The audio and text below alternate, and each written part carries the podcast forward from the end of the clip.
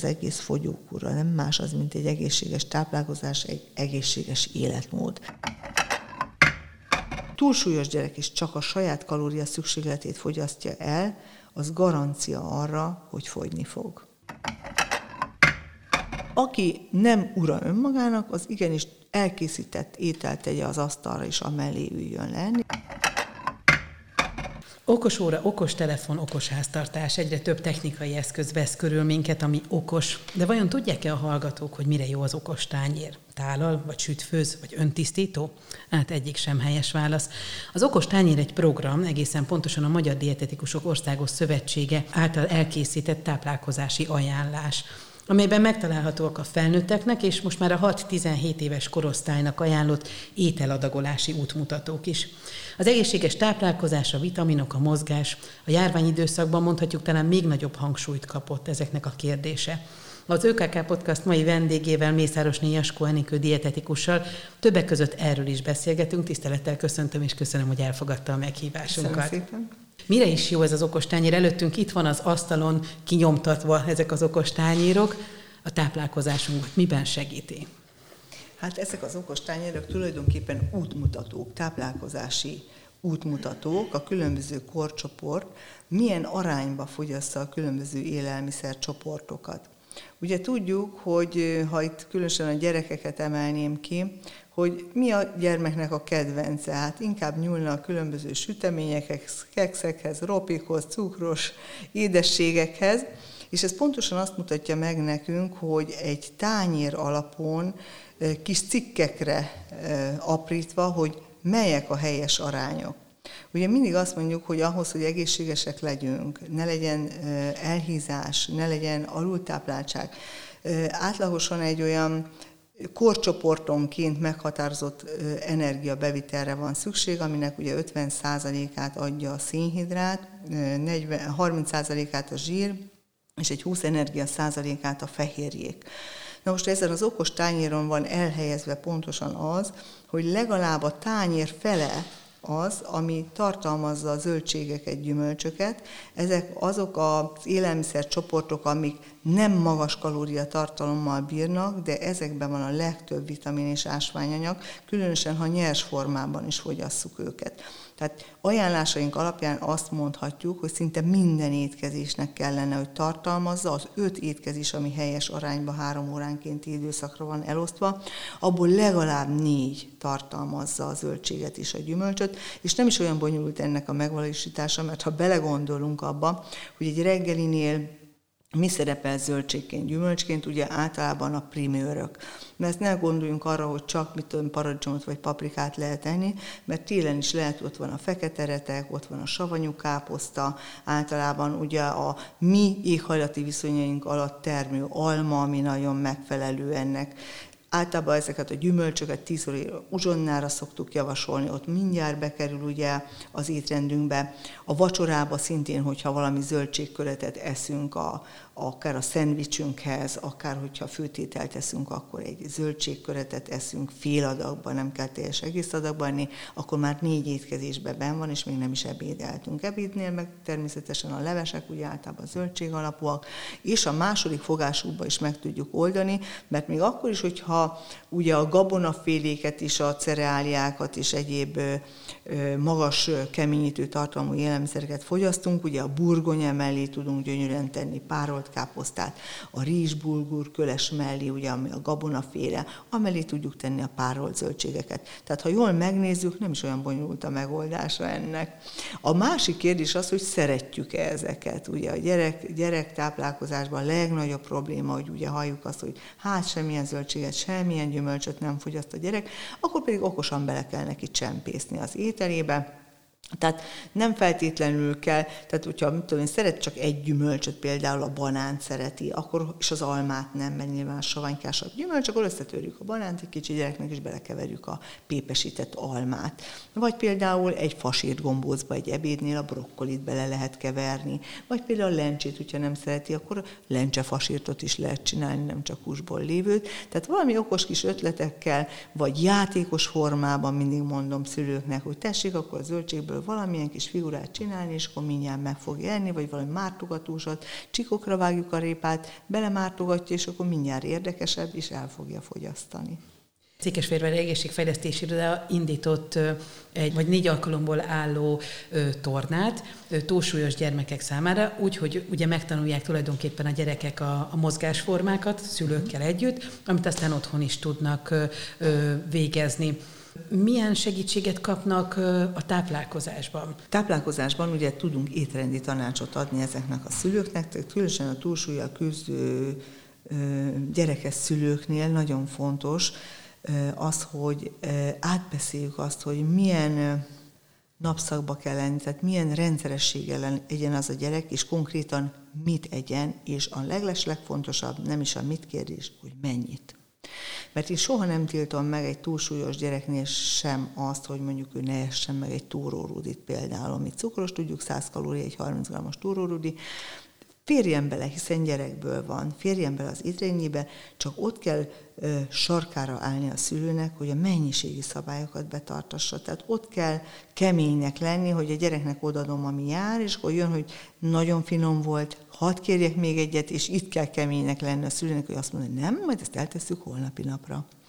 Tehát itt a probléma, én azt tapasztalom a gyerekkori elhízásnál, nem is elsősorban az, hogy mit eszek, nyilván az is, mert ugye van, aki csak a McDonald's-es termékeket, van, aki csak a sült krumplit szereti, van, csak a rántott húst, vagy ötféle élelmiszert teszik meg, de a legfontosabb dolog inkább az a mennyiségi kérdések.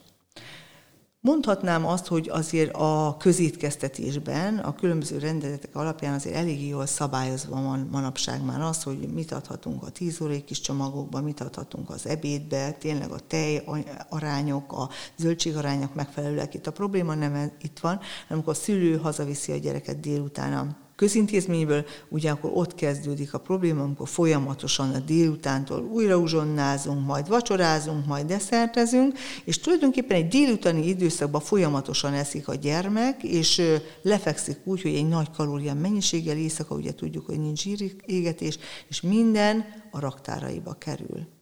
Nyilván nem egyformák a gyerekek, mert azok, akik meg soványkák, vagy, vagy nem annyira nagy evősek, vagy, gene, vagy mégis sokat esznek, de mégsem túlsúlyosak, áldott genetikájuk van, barna zsírszövet aránya jól oszlik meg a szervezetünkbe, ehetnek többet, bizonyos ideig, úgyhogy nem fog rajtuk. De azok, akiknek igen-igen genetikailag örökölve a szülőtől, mondjuk a fehérzsírszövet állománya nagyobb, tehát egy raktározó lesz mindvégig, ott igencsak oda kell figyelni arra, hogy az ő szükséges kalória mennyiségén felül ne egyen a gyerek. Azért ez már egészen korán jelentkezik. Hát a túlsúly általában vagy már egész kisgyerekkorban jelentkezik, vagy a pubertáskor környékén szokott nagyban jelentkezni.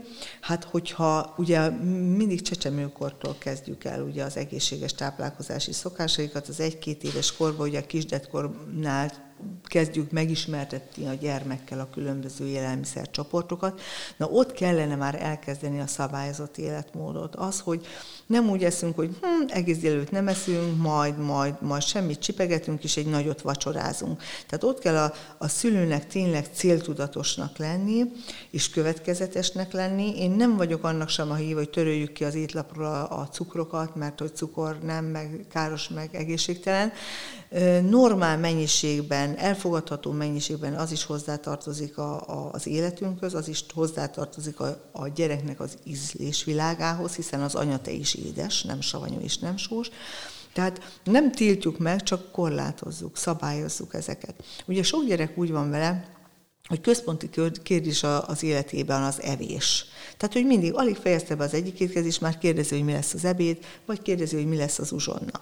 Na, ilyenkor kell a szülőnek okosnak lenni, hogy le kell foglalni a gyerek figyelmét. Tehát a gyerekek sokszor unalmukban is esznek. Vagy el kell pakolni onnét a szekrényről azokat a fölös dolgokat, hogy kis kekszek, nápolik, vagy meg se vegyük, vagy ha veszünk, akkor tegyük el jó magasra, és szabályozottan adagoljuk neki. Amikor az van, hogy most uzsonna idő jön, és a gyerek mondja, hú, már éhes vagyok, jó, akkor várunk még 10 percet, jó, addig nézzük meg ezt, vagy játszunk evel, és akkor kiváratjuk vele azt az időszakot, hogy szokjon hozzá a gyomra is, meg ő maga is ahhoz, hogy szabályozottan étkezem. És akkor nem ki tálaljuk az összes lehetőséget, amiből választhat, hanem mi szabályzunk. El, megkérdezzük, hogy mit szeretnél enni, és azt szabályozott mennyiségben elé tesszük. Mert ha kitesszük az asztalra, akkor biztos nem annyi fog fogyni. Nagyon szép és jó, mert tényleg az lenne a helyes, hogyha terített asztalnál ehetnénk ugye a sajtoska, a felvágott és a vaj, és mindenki lenne téve, meg lehet ezt tenni azoknál, akik tényleg van önuralmuk és szabályozottan tudnak enni, de nem minden esetben van ez így. Tehát csak oda nyúlunk még egy sajtszeletér, még egy szalámi szeletér, és ha tudnánk, hogy ezeknek a zsírtartalma által milyen nagy kalóriát fogyasztunk, és elég az, hogyha csak napi, mit tudom, 200-300 kalóriával eszünk, vagy 500 inkább mondhatni azt, hogy 500 pont 500 plusz kalória kell ahhoz, hogy havonta két kilót hízzunk. Tehát csak ennyit pillanatok alatt megeszünk pluszba. Tehát aki nem ura önmagának, az igenis elkészített ételt tegye az asztalra, és amellé üljön lenni, és akkor nem esik abba a csapdába, hogy még egy szelet sajt, vagy még egy szelet szalámi, vagy még egy, nagyon finom volt ez a ropogó zsömle, akkor még egyet eszünk, és akkor így a 300 kalóriák ugye pörögnek fölfele sokan megállnak, nem mernek neki vágni, hogyha el kell kezdeni számolni, mondjuk akár csak a tányéra kerülő ételeket. Ez ebben is segít? Hát az okos tányér az nem kimondottan a kalóriaszámolásomban segít, az inkább ajánlásokat tesz. Tehát, hogy azokból a gyümölcsökből, zöldségekkel milyen formában együk, tehát ne kifőzve belőlük a vitamintásványanyagot, hanem inkább párod nyersen a legjobb, mert úgy teljes értékű. A különböző színek világát javasolja, mert a színek változatosságával különböző antioxidánsokat fogyasztunk, ami védelmi rendszer a szervezetünknek, és ugye a, a színekkel tudja ezeket befolyásolni, amúgy ajánlásokat ad a folyadékfogyasztásra, hogy mennyi legyen az naponta, hogy egy 8 pohár folyadékot egy gyereknek is el kell fogyasztani naponta. A változatosságban, tehát hogy gabonafélékből is a teljes, teljes örlésűek is szerepeljenek, ha három egységben esszük a gabonát, tehát három étkezésben van gabona, ez mondjuk a kenyerekbe, pékárukba, reggeli vacsoránál már majdnem kimerül, ugye még hozzájön egy tíz uzsonna, hogy abból egy legalább teljes örlésű legyen. Tehát egy ilyen jellegű ajánlásokat ad, az, hogy konkrétan egy adott korcsoportba milyen kalória mennyiségeket kellene fogyasztani, arra igazából most már vannak korszerű eszközeink, ugye a kalóriabázis, a jázió, tehát ezek okos telefonra, okos készülékekre letölthető applikációk, és ebben mindig azt mondom a szülőnek is, csak azt írja bele, hogy mit és mennyit evett. És már látja, tehát szembesíti önmagát avval, hogy körülbelül mennyi kalóriát eszik. Azt meghatározzuk mi, hogy mennyit kellene, és már annak az ellenőrzése, hogy mennyit teszik, nem is kell már füzetekkel és lapocskákkal járkálnia, már az is elég, hogyha egy főt ételnek, a, ha elmondjuk, hogy hogyan állítsuk össze egy fogyókurás étrendbe, tehát a zsírszegény alapanyagokat, a teljes ölésű lazítókat, mondjuk barna rizssel lazítsunk, tehát ezeket elmondjuk a szülőnek, vagy elmondom, hogy egy rántást hogyan kell megcsinálni, hogy az zsírszegény legyen, vagy egy hagymát hogyan kell megpirítani, hogy a zsíradék szegény legyen akkor elég az, hogyha megméri ezeket, és beírja, hogy mondjuk 350 g, 450 g, ezt is, ezt, ezt tevet, hozzávetőleges, nem azt mondom hajszápon, de hozzávetőlegesen jó értékeket fog kapni. Én mindig azt mondom, hogy egy gyerek csak a saját, egy túlsúlyos gyerek is csak a saját kalória szükségletét fogyasztja el, az garancia arra, hogy fogyni fog. Mert tapasztalataink alapján másfél-kétszeresét eszik a, a túlsúlyos gyerekek a szükséges kalória bevitelüknek, a másik nagy dolog meg, hogy nincs leadás, a mozgás hiánya.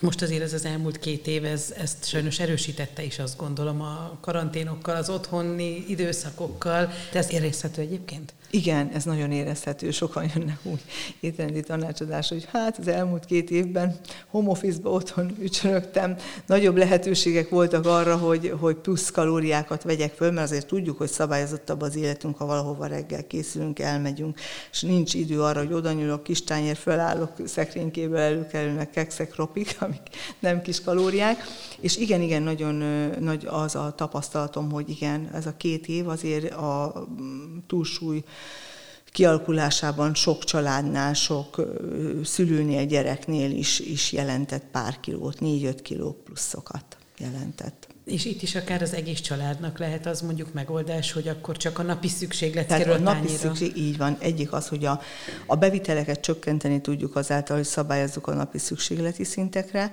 a másik pedig az, amit felszedtünk, nem tudjuk másképp leadni. Kalóriadeficit, tehát akkor a szükséglet mínusz 500 kalória, egyik oldal, a másik oldal pedig a napi 40 perc mozgás mondjuk egy felnőttnek, egy gyereknek, egy 20 perc folyamatos intenzív mozgás. Tehát ami már rajtunk van, azt leadni csak mozgással tudjuk. Még ide az okostányérhoz visszatérnék, mert itt Igen. a 6-17 éves korosztály van meghatározva.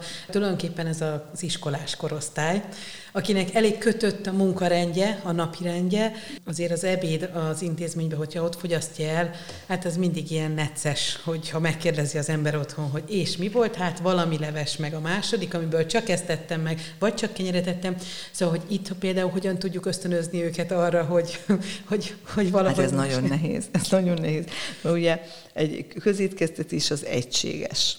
Ugye a gyerekek meg sok családból jönnek. Ugye sokszor, amikor bekerül egy beteg a kórházba is, vagy ugye egyik azt mondja, hogy hú, milyen rossz ez az étkezés. Nyilván ez attól függ, hogy ő mihez szokott hozzá. Ha én egy, egy fűszeresebb ételhez, egy zsírosabb étkezési szokásaim vannak, akkor nekem egy egészséges, az nagyon rossz lesz ösztönözni kell a gyereket arra, hogy nem helyeslünk, hogy az fúj és rossz, mert nagyon sok szülő azt mondja, ó, hát azt a vackot, azt, azt nem ette meg, vagy még akár pedagógus is van ilyen, aki ezt mondja, hanem mindig ösztönözni kell arra, hogy legalább öt kanállal kóstolj meg belőle. Ha megfelelő éjségérzettel bír a gyerek, meg fogja enni.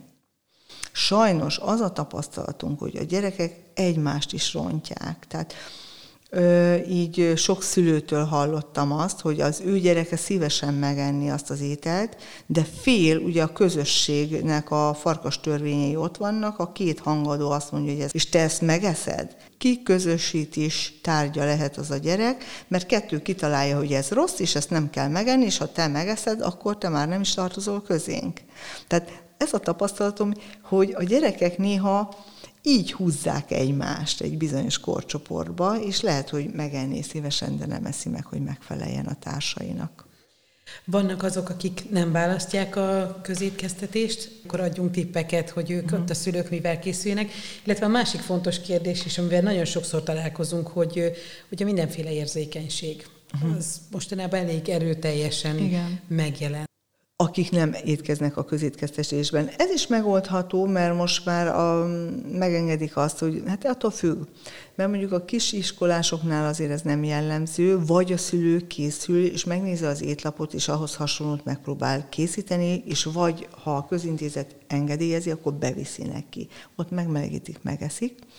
Ha ez nem így történik mondjuk egy 15-6 évesnél, és ő szintén azt mondja a menzára, hogy nem jó, akkor azt szoktam javasolni, és mondjuk éppen oda kellene figyelni éppen az egészséges táplálkozásra, mert túlsúlyjal küzd, hogy megfordíthatja még, esetlegesen az uzsonnáját eszi meg ebédidőbe, és amikor hazaér két óra, három óra körül az iskolába, akkor a szülő készüljön olyan főt étellel, ami neki megfelelő, és esetlegesen az ebéd nagyobb kalóriáját ott teszi még, még uzsonna időszakban, de semmiképp nem jó az, ha vacsorára eszi, mert ugye a legtöbb kalóriát délbe ehetünk.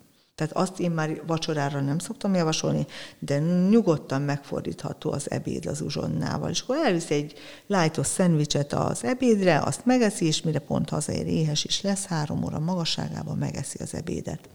A különböző allergiások, ugye nagyon sok tej, tojás, esetleg gluténérzékeny, cukorbeteg gyermek van, hát az ő étkezésük tulajdonképpen megoldott, mert törvény van rá, hogy, hogy meg kell oldanunk az ő étkezésüket, de nem mindenki veszi ennek ellenére igénybe ezt. Hát nyilván ott is az van, hogy vagy ez a megfordításos alapon, vagy pedig a szülő az általa elkészített ételt beviszi.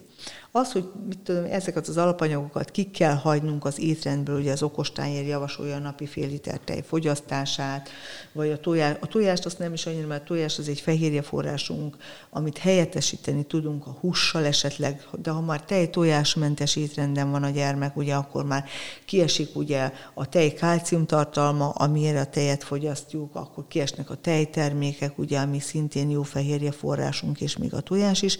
Ott sajnos azt kell mondjam, hogy növényi fehérjékkel, vagy pedig lenne hússal tudjuk ezeket pótolni.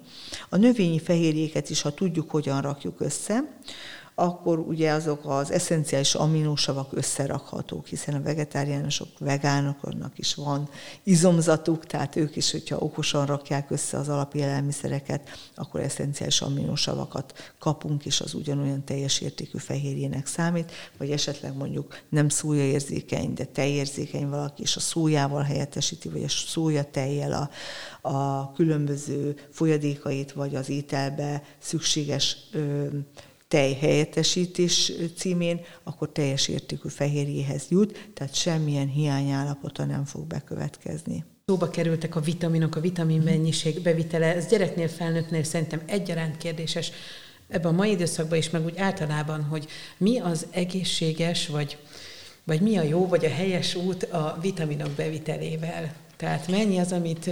Hát ezt így megmondom őszintén, soha senki nem fogja kiszámolni. Tehát megvannak erre a mércék, hogy kb. mi az a vitamin mennyiség, mindenféle vitaminből a napi szükségletünket adja. Én mindig azt mondom, hogyha az okostányért figyel, nem hagyjuk figyelmen kívül, tehát hogyha az a, a fél tájérunkat a zöldségek és a gyümölcsök képzik, és nem elég az, hogy bevigyük, hanem azt, hogy milyen minőségben visszük be. Tehát mindig azt mondjuk, hogy legyen belőle legalább egy adag nyers. Mert a vitamin akkor teljes értékű egy adott élelmiszerben, ha az nyers. Jó, mondjuk mm, vitathatnánk a fermentált zöldségeknél, például a savanyú káposztánál, ugye ott a C-vitamin mennyisége az nagy mennyiség, de azt kell mondjam, hogy ha éghajlati viszonyainknak és ö, évszaknak megfelelő ö, zöldségeket, gyümölcsöket fogyasztunk, akkor százszázalékosan bevisszük azokat a vitaminásványanyag mennyiségeket. Lehetne itt vitatkozni a körül, hogy ugye bizonyos szakemberek azt mondják, hogy hiszen már a földben sincs benne az az ásványanyag vitamintartalom, hogy lenne benne az élelmiszereinkben, de azért bízzunk benne, hogy azért még akad benne. Nem mindegy, hogy a nap sütötte paradicsomot eszem, vagy a kényszer érett, vagy kényszeréréses gyümölcsöket és zöldségeket eszem, mert abban nyilván nem lesz annyi vitamin, mint ami a mi hajlati viszonyainkon a napsütés hatására kialakul. Tehát ezért van az, hogy nyáron együk a paradicsom paprikát és a primőrárut, télen együk a savanyú káposztát, a fekete retket és a éghajlati viszonyunkkal megtermett almát, még ha azt mondjuk, hogy tavaszra az alma vitamin tartalma is némileg csökkenni fog. Nyilván azért van az, hogyha influenzás időszakban vagyunk, akkor a vitamin kiegészítéseket javasolni szoktuk, mert ilyenkor már nincs benne az a vitamin mennyiség mondjuk ugyan abban az almában, mint amit szeptemberben vagy októberben levettem a fáról, de úgy gondolom, hogy a különböző zöldségeinkkel is olyan, hogy szárazbab, lencse, sárga borsó, ami a téli időszaknak a, a, az alapja valójában, és mellé ezek ugye a fermentált zöldséget, amit régen elraktunk, vagy, vagy azokat a nyár, nyári nap által érlett paradicsomokból eltett paradicsomfőzeteket fogyasztjuk, akkor ezekbe az a vitamin ásványanyag tartalom ben van. Hát természetesen mondjuk attól is függ, hogy milyen vitamin, mert ugye a kenyérbe, a gabonában ott vannak a B-vitamin csoportok, a különböző ásványanyagok, azt télen ugyanolyan jól be tudjuk vinni a szervezetünkben, mint bármely más évszakban. Mert tulajdonképpen akkor a C-vitamin, ami igazából pótlásra... Tehát a pótlás, amíg a C-vitamin sem mondanám, uh-huh. a C-vitamin mindig azt mondom, hogy influenzás időszakban, vagy valamilyen betegség kapcsán akkor szedjük egy bizonyos ideig, akár mit tudom, egy hétig, két hétig, ami egyetlen vitaminunk, ami a nap hatására alakul ki bennünk, ugye az a D-vitamin. Arra meg azt szoktuk mondani, hogy egészen november 1-től, ugye amikor már a napocskánk úgy hanyatlik, egészen április 30-ig javasolt szedni. Utána, hogyha napi fél órát erős napsütésben eltöltök odakint, akkor megvan a napi D-vitamin bevitelünk. Táplálékkal a D-vitamin szint az egyetlen, nem azt mondom, hogy nem tudjuk bevinni, csak száz százalék, hogy nem eszünk olyan változatosan, tehát nem, ez, nem fogyasztunk annyi halat vagy halolajat, ugye, amiben a legnagyobb mennyiségben van, de nem tudunk olyan mennyiségeket fogyasztani, hogy D-vitamin szempontjából megfelelő ellátottsággal bírjunk. Tehát azt az egyet, azt, az pótlásra szorul. A többit, mint akár multivitaminokat, vagy bármilyen komplexumokat ilyen kiegészítésnek, vagy kúraszerűen, vagy ha olyan környezetben vagyok, hogy sok beteg van körülöttem, egy kis immun, vagy még egy nagyon fontos, ha tudom magamról, hogy nem eszek változatosan. Tehát egyoldalú táplálkozásnál azt mondom, hogy ott nyilván kell. És hogyha ezen nem tudok változtatni, hogy mindig csak ötféle ételt teszek, és az sem megfelelő elosztásban, akkor azt mondom, ott kell, ott szükség van a kiegészítésekre. Aki változatosan mindenféle, sokféle, ott nem szükséges csak ez az egy vitaminnak a fogyasztása. Az a Székesférbeli Egészségfejlesztési Iroda egyéni tanácsadásokra ad lehetőséget. Pszichológia, uh-huh. gyógytorna tanácsadás mellett természetesen az egyéni diétás tanácsadásra is. Ezt, hogyha valaki elszánja magát, és úgy gondolja, hogy neki ilyen segítségre van szükség, akkor mi a teendője, illetve mi, hogyan, miből áll is ez az egyéni tanácsadás? Hát az egyéni tanácsadás az, hogy tulajdonképpen ugyanúgy, hogy ahogy ugye ott megjelennek a torrán ezek a gyermekek, és hogyha ott ugye erről tájékoztatást is kaphatnak, hogy hol, mikor lehet ilyen tanácsadást igénybe venni, akkor csak annyi, hogy ott jelentkezik a szülő, és akkor biztosítunk egy ilyen egyórás tanácsadást személyre szabottat. Ott, ahol meg tudjuk határozni, hogy a gyerek, tehát fölmérjük, hogy mi a hiba. Általában szoktam kérni, hogy hozzon étrendi naplót magával, mert az nagyon gyönyörűen egy háromnapos étrendi naplóból le lehet vonni a következtetéseket, hogy hol a hiba. Ki lehet számolni, hogy mi a kalória bevitele a gyereknek, ki tudjuk számolni, hogy mi a kalória szükséglete, meg tudjuk beszélni a mozgásprogramot is, hogy az a mozgásprogram, amit ott megtanult, amellé még milyen másfajta programot helyezzen be, heti hány alkalommal helyezze, és ott le tudjuk részletezni azt, hogy abban az adott kalóriában, az ötszöri étkezésben, mert itt kihangsúlyozom, hogy fontos, hogy ötszöri étkezés legyen, ugyanis a, a sok kicsi elmélettel tudom megakadályozni a raktározásokat, és az, hogy ne legyen éjségérzete. Mihez is hat óra eltelik két étkezés között, nem tudja uralni az adott meghatározott mennyiségeket, és akkor itt leszoktuk részletezni, hogy mi az az élelmiszer csoport, ami belefér egy reggelibe, abból mennyit adhatok, mert ehet egy vajas lekváros kenyeret tejjel is egy fogyókúrázó gyerek is, csak azt meg kell határoznunk, hogy milyen, mennyi kenyér, milyen zsíradék, milyen mennyiségben, milyen lekvárral, és mennyi tejet adhatunk hozzá, hogy mondjuk ez egy 200 kalóriába kijöjjön. Csak mondtam egy példát, mert lehet, hogy éppen, hogyha 15 éves, akkor 300 kalóriába fog kijönni, tehát ez az egyénre szabott amikor egyénre megmondom, hogy ennyi kalória reggel, ennyi tíz órai, ennyi ebéd, ennyi uzsonna, és hogy mi fér ebbe bele, miből tudjuk ezt összeállítani, akár egy ebédnél, ugye a zöldség húspárosításoknak nagy jelentősége van, mert térfogatot ad a sok zöldség, laktat engem, a fehérjék, ugye a színfehérjék szintén laktatnak, tehát hogyan kell azt összeraknom, hogy fél óra múlva ne kopogjon a szemem az éjségtől se jó, csak zöldséget eszek, mert az fél óra múlva kiürül a gyomorból, és ugyanolyan és ezek, és nem tudom uralni az éjségemet, és akkor abba fogom a Magyarul ez tulajdonképpen egy egészséges táplálkozásra szoktatás, az egész fogyókúra, nem más az, mint egy egészséges táplálkozás, egy egészséges életmód. Csak azt mondjuk, hogyha ilyen természetes anyagokból rakjuk össze, meghatározott mennyiségben, akkor még eléri a célsúlyát, addig megtanulja ezeket az ételféleségeket, megszokja, összerakja magának azt a 20-25 féle ételt, amit a későbbiekben is tud forgatni. És akkor a, mindig jó, tehát nem lesz az, hogy úristen, most ezt nem ehettem, azt nem ehettem, szinte szoktam mondani, mindent tehetek, Csak nem mindegy, hogy egy zacskónyit teszek meg, vagy három karikát mondjuk. Tehát ezeket szoktuk ott lerészletezni, hogy hogy kell az éjségét csökkenteni, ha nem tudja uralni, mit tegyen, ami szinte 10-20 kalóriával legyen értők és jól is lakatja, vagy ha nem tud aludni mondjuk késő esti órában, mert még mindig korog a gyomra és éhes, akkor egy fűt tojással, csak mondtam egy példát, 66 kalóriával jól lakottságérzetét be tudja állítani. Tehát kimondottan egyénre szabott szakmai tanácsokat kapnak. A tapasztalat, mennyire vevők erre a szülők, gondolom, aki már azért elmegy segítséget kérni, az már elindul egy úton. Nagyon ketté is ágazik tulajdonképpen ez a kör. Tehát, hogy az a szülő, aki önszántából jön, mert ő felméri azt, hogy itt baj van, és elindul egy, egy útvonalon, és ő segíteni szeretne tényleg, még ha a gyerek nem is akarja, ne, nehéz a gyereket meggyőzni, de én azt mondom, amíg kisiskolás a gyerek, addig a szülő az úr. Tehát ő mondja meg. Már másképp van, ez egy olyan 14 éves kortól, tehát ott már partner kell legyen a gyerek is. Na most vannak azért olyan extrém esetek, hogy a szülő nem lép, a gyerek eléri a 15 és ő maga lép. Mondjuk annak nagy sikere van, mert ha egy gyerek maga tud lépni, az biztos, hogy céltudatos lesz, és biztos, hogy eredményeket fogunk elérni.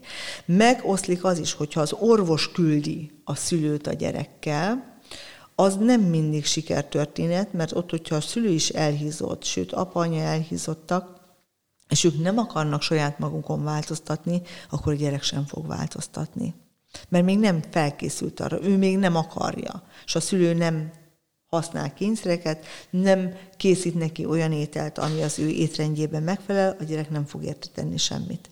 Ha a szülő maga indul el, semmiféle kényszerhatás, annak általában eredménye szokott lenni, mert ott ugye fogja a gyereket, szabályozza, ő készíti az ételt, ő vásárol a boltban. Tehát nyilván olyan élelmiszercsoportokat fogok választani, mint a zsírszegény, rozsdús, de minden beleférjen, és úgy fogja összerakni, oda fog figyelni rá, és mondom, hogy ha pedig csak kényszer, tehát látom a szülőn, hogy most azért jött, mert a doktor úr azt mondta, hogy el kell jönnie, és ez ki legyen pipálva, az nem fog eredményt elérni. Köszönöm szépen a tájékoztató beszélgetést, és hát nagyon remélem, hogy adtunk egy jó utat mindenkinek, de mindenképpen az okostányért azt nézegessék, forgassák, és e szerint tegyék az asztalokra az ételt. Köszönöm, köszönöm, köszönöm szépen. szépen. Kedves hallgatóink, az ÖKK Podcast mai vendége Mészáros Néjas Kóenikő dietetikus volt. Köszönöm, hogy meghallgatták műsorunkat. Búcsúzik a szerkesztő Csordás Csilla. Viszont hallásra!